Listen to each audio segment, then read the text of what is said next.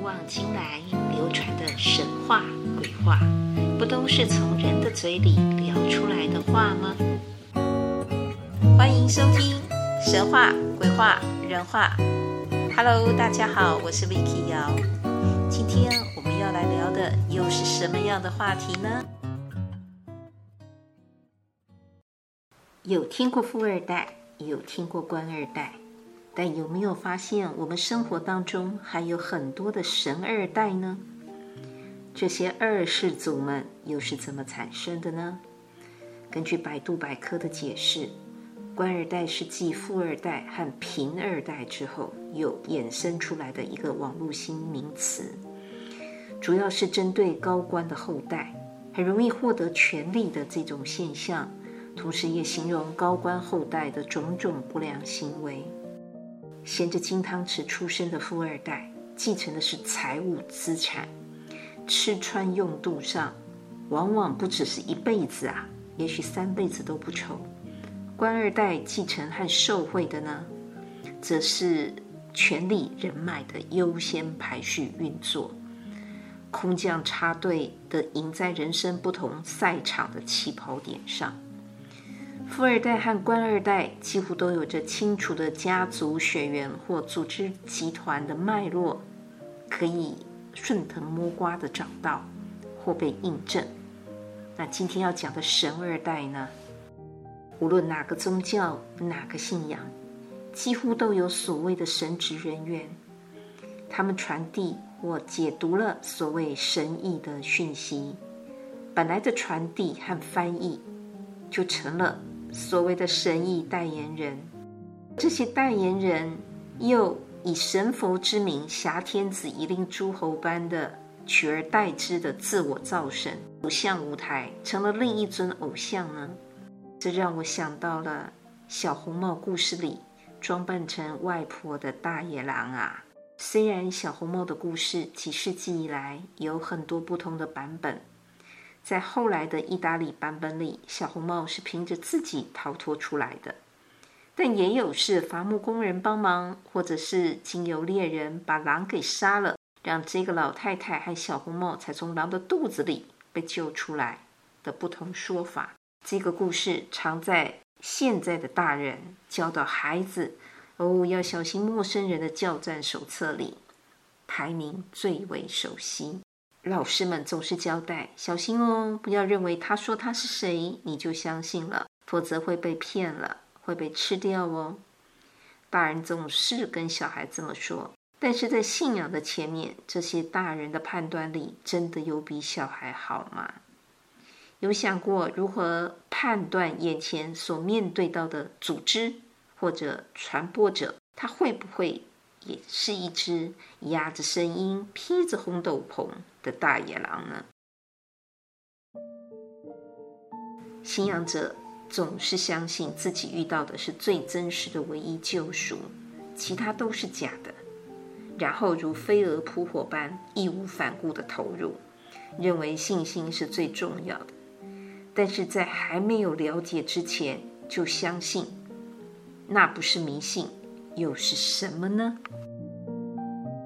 因为传递，因为解读，因为翻译，所以有的代言人，神的代言人就成了神的代理商，有的成了加盟店，有的另创门派，自立门户的自我封神，从神二代变成神一代。其实我们一般人不太容易会搞不清楚的把。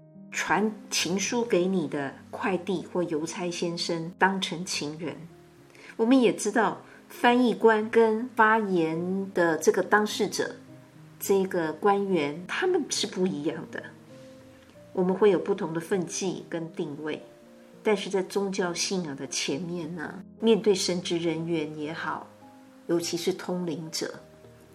或者是对经典的解释者，几乎都会很容易的就相信这是来自于神的语言、佛的心意，这个才是明灯。这个现象不止发生在东方的神道世界或者民间信仰里，其实在西方也是如此。不同的神职位阶高度，掌握着不同资源，影响的指数，还有发言权。这个规格规模是不同的。除了各自领域内的规范差异以外，这些宗教里面因为各自的禁忌以及习俗所衍生出来的规范，有些甚至是刚好彼此冲突的。但是宗教的核心不是才是重要的吗？劝人向善，找回更好的自己，不是吗？怎么会只为了习俗而变成这么的门户之见呢？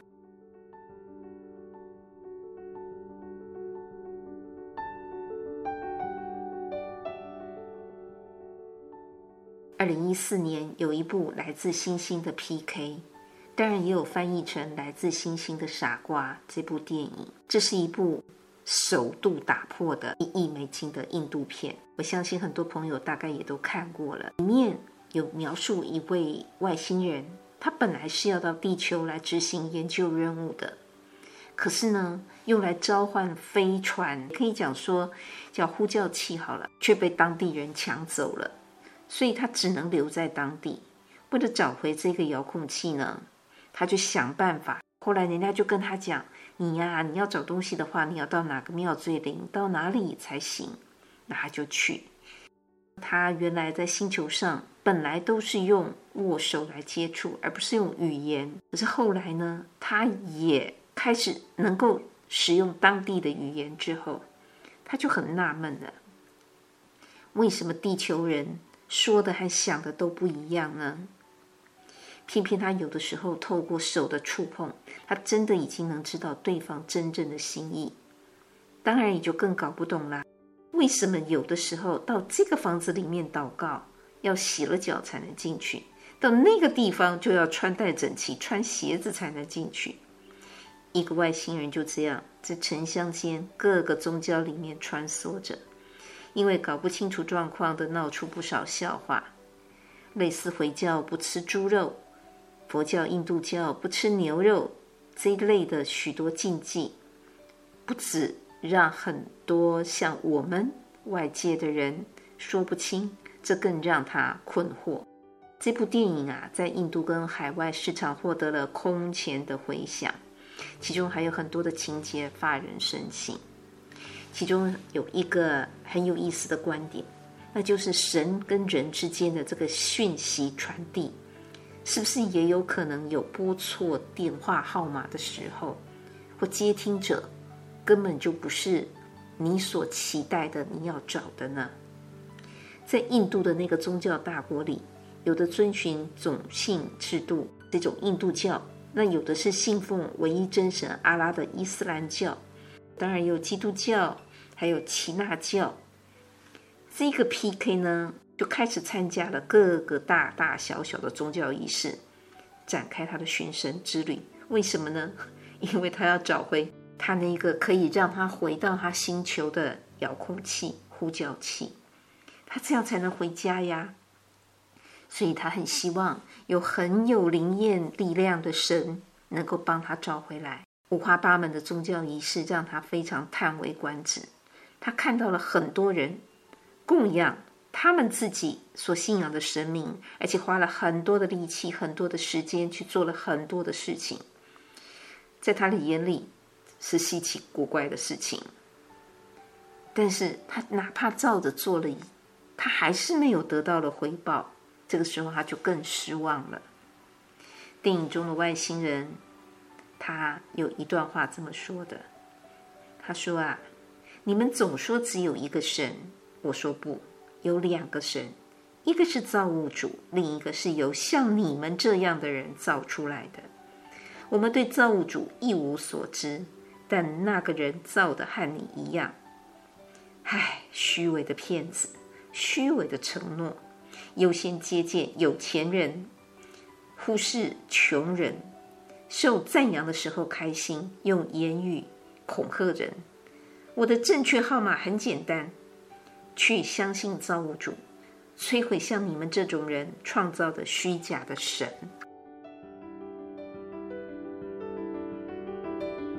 电影当中，这一个外星人曾经在被追打的过程里面呢，因为他的脸上、身上贴着神像的贴纸，所以后来人家也就因为。这样犹豫的就停下来，打不下去啊！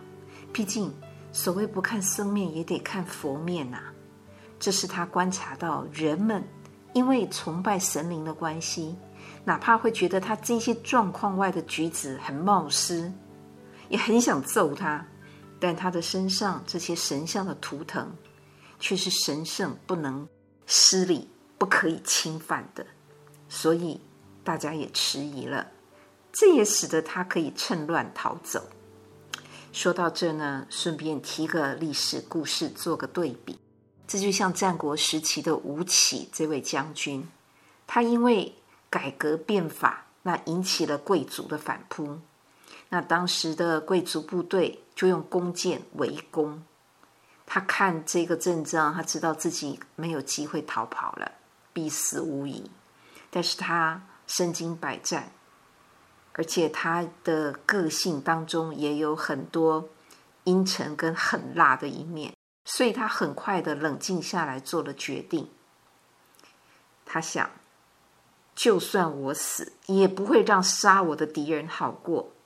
所以呢，他就冲到了这个楚悼王曾经重用他的这位君王的停尸间里面去，而且趴在他的尸体上。这些贵族部队一路追上，一路就万箭齐发，乱箭齐发。那当然。吴起就一定会被乱箭射死了。可是因为这样，这一位楚王的身体尸体呢，也跟着中箭啦。这真的是躺着死了都还有事。偏偏根据当时楚国的法律，伤害君王尸体的人都要被株连三族。所谓株连三族，就是如果有人把这个过世的君主，他的尸体毁坏的话，父母妻三族呢？这个族人呢，不是一个人哦，他的家人，他的这个牵连的都得要连坐处死。所以等到他的父亲、母亲、妻族，如果一个人这样，就等于有三族人会没了。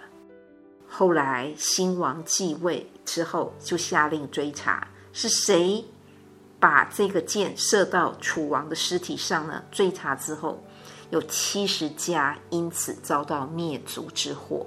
不论是投鼠忌器啊，爱屋及乌，还是不看僧面，得要看佛面，或是打狗要看主人的顾忌心态，在很多的体制跟组织里面，为了一个尊荣神圣的象征，要去维护，所以有很多的是非。对错真相都变得不重要了。其实这也是神二代得以生存，而且被包容的重要因素。吴起到临危的时候，他临命终了，他的算计那个精密程度，让七十多个家族的人跟他的一条命陪他这一条命同归于尽，算起来应该是几千人跑不掉的。哎，相形之下，我们这一个电影里面想要打这一个傻瓜外星人的他，至少手下留情，也给自己留命啊！如果在古时候的话，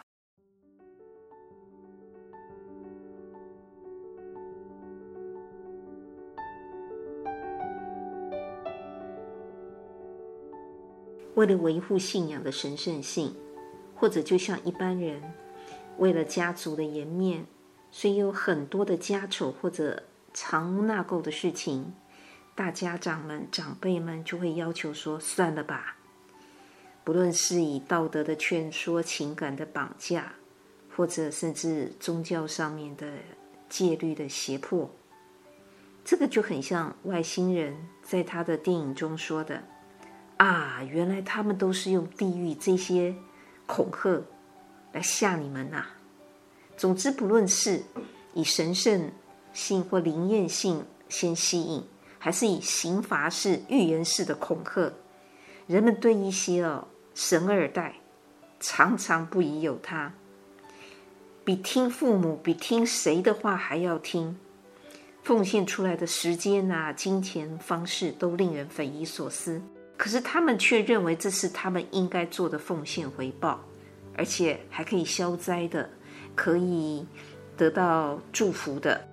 哪怕他们原先在生活当中是非常的省俭，甚至可以说是抠课算计，但是在这些宗教的会所里面，他们就会像变个人一样的顺服听话，然后一直谦心，面不改色。我相信哦，大家在很多的电视媒体节目里，甚至生活中，可能也遇过。呃，某某同龄者告诉谁说，因为你身后跟了三个人，因为你的祖先如何如何啊，还有你的前世第几世，因为如何如何，所以你这辈子怎样怎样怎样。那接下来再发展就是，如果你不做什么，你不带什么，你不买什么。呃，你你不奉献什么，你不接受什么，包括信仰，那就又如何如何如何。其实面对这些生命剧本，到底要怎么走，真的是会如他们所说，还是我们自己把一个本来没事情的，搞到这么草木皆兵，搞得这么杯弓蛇影啊？还有，他们凭什么来决定我们真的是如此？后面跟了三个，前面跟了五个，然后好像看到越多就越厉害。事情是这样吗？人一定要被要这样子吓，或者我们要听到人家说这样，我们才觉得厉害吗？我曾经被一位道场中的住持问过，问我说：“你要不要开天眼啊？”我可以帮你开哦，它可以让我看到或听到另外一个世界的讯息。我记得我当时的回答是：自己这辈子当下的贪嗔痴我都搞不定了，我去去看谁的吉凶祸福，我去管人家的前辈子、这辈子，我去管人家，我自己都还管不好自己，我凭什么去管人家呢？没有足够的智慧前，你就有了神通，就像个狗仔一样的去看人家。这对自己、对他人，不都是灾难吗？一定要这样子才可以在人间高人一等吗？高人一等，贡献度就只是要说这些，然后说这叫劝善，然后成为一个神二代。因为我们是传递，或者是看出一般人看不到的，到底是国王的新衣，还是一个幻想文呢？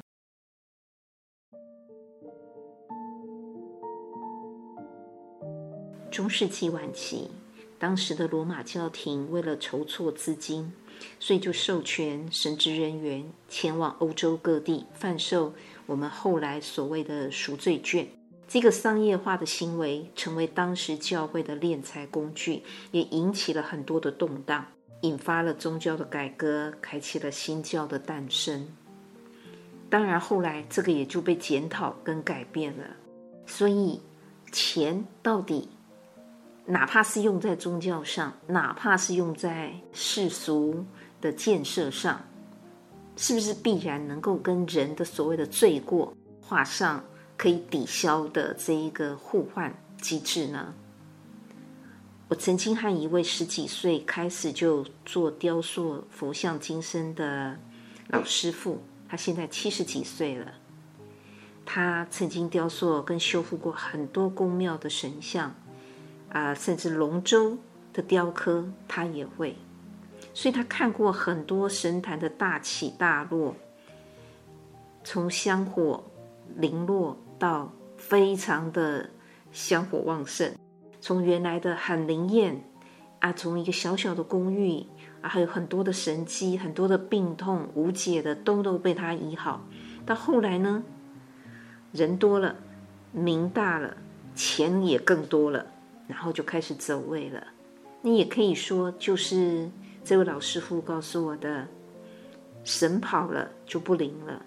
我记得那个时候，这位老塞的太太的在旁边，他就举个例子给我讲，他说啊，那个后来说要盖庙，一只龙柱啊，说这个柱子就要几十万，要几万，那个东西又要几万几万。那你如果还愿，你就做这个吧。他很纳闷呐，他跟我说：“ 那没钱怎么办？那没钱就不救了吗？”那是不是有钱的人能够捐得起的人，能够奉献得起的人？难道神明这样才救吗？释迦牟尼佛在世的时候，常常得到很多堆积如山的供养。当时在舍卫城呢，有一座很茂密的森林，佛陀就把它称为舍贪庄严林。夏天有很多的出家弟子就到了这个林中，偏偏在家弟子知道了。又带了更多的供养来到，佛陀这个时候就把所有的比丘都集合起来，跟大家说：“诸比丘啊，名问利养恭敬，是修道者的三观。什么意思呢？就是好的名声、大的名声、很丰厚的供养、很多的这些财物，包括食物用品，还有人家的客气恭敬，这一些。”是修道人的三个大关卡、大考验呐、它引起的贪嗔痴，它会让人贡高我慢，会觉得所谓的高人一等，起了傲慢之心，会不会呢？会不会因此有了贪念，有了分别心？好的还要再更好，结果把原先清净的这个单纯，跟本来的修道心，这个信仰的心。反而退转了呢？那为什么说它是害处很大呢？佛陀说，这个啊，其害处能破持戒的皮、禅定的肉、智慧的骨和微妙禅心的髓，皮肉骨髓都被破坏了，就只是因为世间的这些名跟利，跟人家对我们本来是出于善意善念的。对这些出家人本来出于的恭敬，所有一切的付出，反而后来呢，造成了另外一种的退转或堕落。这个是佛陀当时就特别警戒，告诉这些比丘。当然，我们现在来看，也要想，我们这些所谓的信众也好，不管是哪个宗教，到底我们是奉献还是长养了？障碍了我们想要祝福的对象，这个实在是要小心再小心。弟子们听了之后，从此三衣一钵，就是只有这个简单的衣服跟持钵，就是他们吃饭的用具，接受供养也是自己的生活用具，就这样子简单的就在林中修行了。我想到了三义九华山。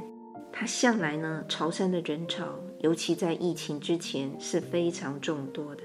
但是那里，从我知道早年在铜锣还在铁皮屋的时代，到了三义，至今那里没有任何的功德箱、赛钱箱。或是什么收钱的服务台，或告诉你收，呃，如果你做一个法会要多少钱，你登记一家要多少钱，你一户要收多少钱，点光明灯多少钱，从没这回事。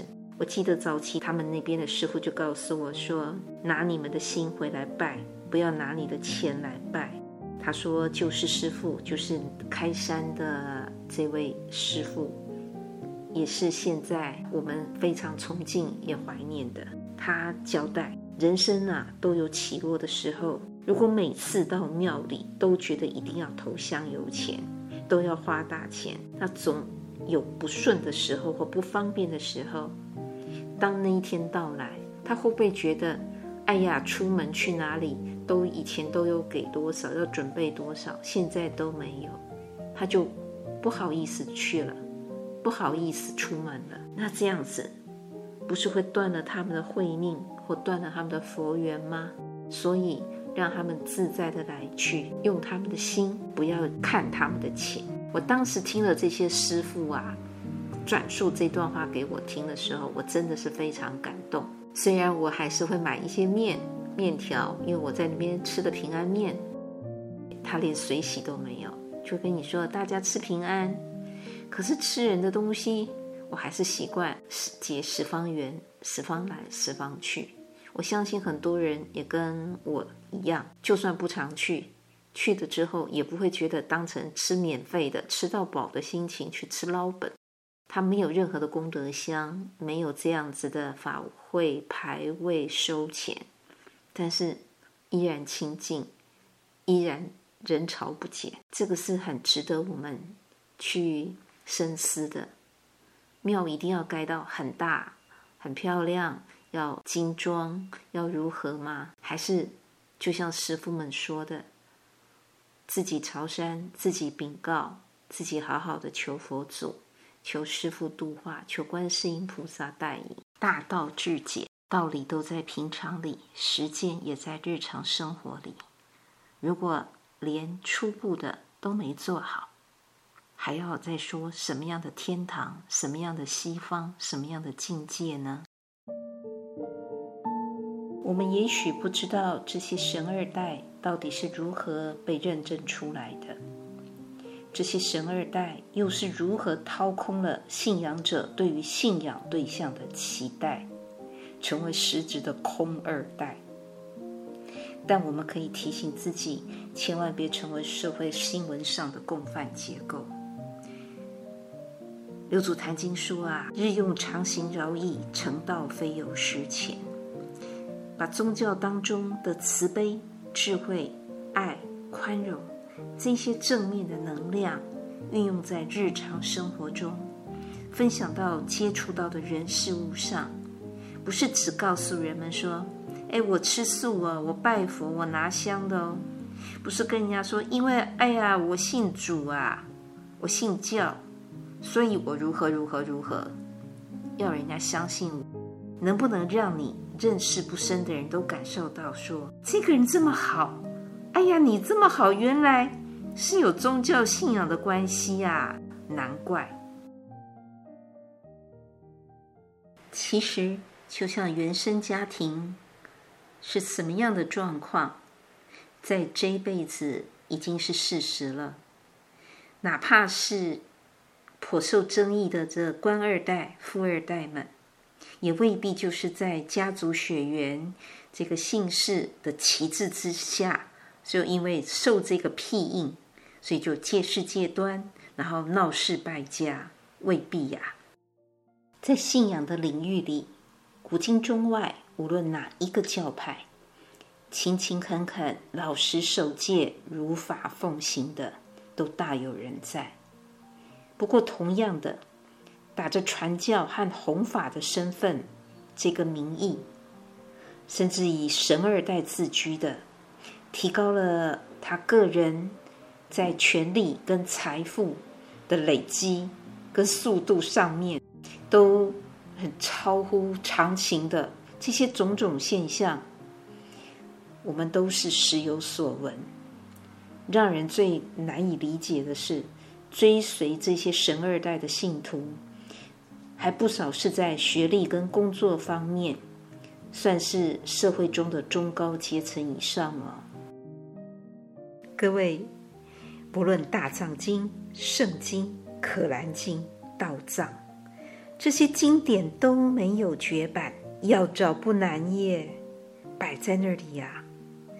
我们从娘胎就带出来的脑子更是个好东西，为什么不多用一点呢？真心建议，在选择信仰之前，请多看看、多听听、多想想吧。今天先聊到这里喽，希望你喜欢今天的这一个主题。